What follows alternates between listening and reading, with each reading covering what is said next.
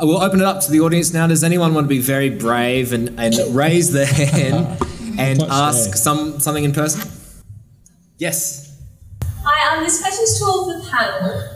I was just wondering, when you're in a classroom and you've got a particularly challenging student, you spend all year with them, you really invest in trying to, you know, maybe manage the problems they present, and they're just not giving anything back, and they're not really coming around, and you're treating with, with them with respect, you've been calm, all those kinds of key things. How do you deal with that? Like, because you've obviously, you've invested and now you're maybe disappointed. How would you deal with a student like that in the classroom? Can I have a go at that? Is it? Um, one of the one of the absolute joys, but it'll look like a frustration, is that there are times when you will invest deeply in someone and you will not see the fruit of that labour. Um, so there are times when you will work really hard on a student and and not, not on them with them. You know, so you develop the relationship, you you get into their space, you find out who they are, you do everything that you can do to help them grow, and it, they don't either see it or you don't see the improvement. And so it's kind of almost like you've you planted the seed and you've watered it, but someone else gets to see the plant and the fruit. Um, and and sometimes for various reasons you just have to be okay with that, okay? Because you know everyone has a different growth path to them, and some people there's a fight, they don't grow very well, and then a period of time later they do, and they see fruit. And I, I had a student many many years ago who I really enjoyed teaching, um, but she always seemed just a bit resistant to it. And she wrote me a, a letter probably 10 years later and said, Thank you for investing and persisting when I was actually pushing back, you know, and she's pushing back on me.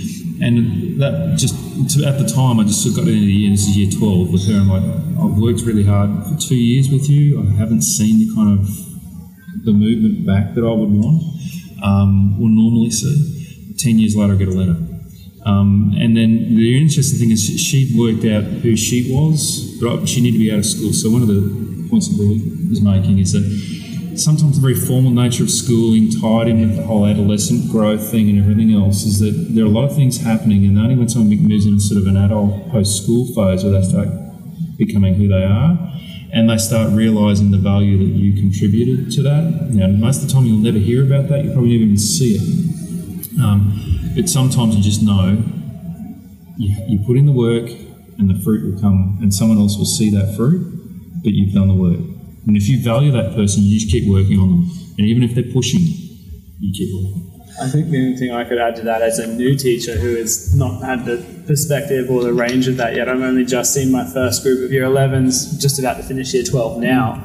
Um, and I have to say, the only thing I could possibly add to that is you've got to have thick skin. You've got to never take it personally, and you've got to not allow that to then shape your relationship with them. Like, obviously, it might be an indicator you have to try a little bit harder. Maybe it's an indication you need to step back a little bit, and they're resisting because they feel a little bit smothered.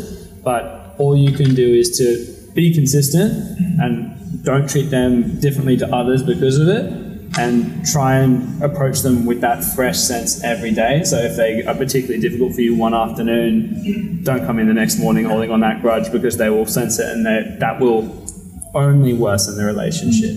The thing I'll add to that too is that sometimes students, their strategy is they'll push hard back on you, and that the plan is that they you'll get tired of it and you'll just let them be. You'll just let them do what they want to do.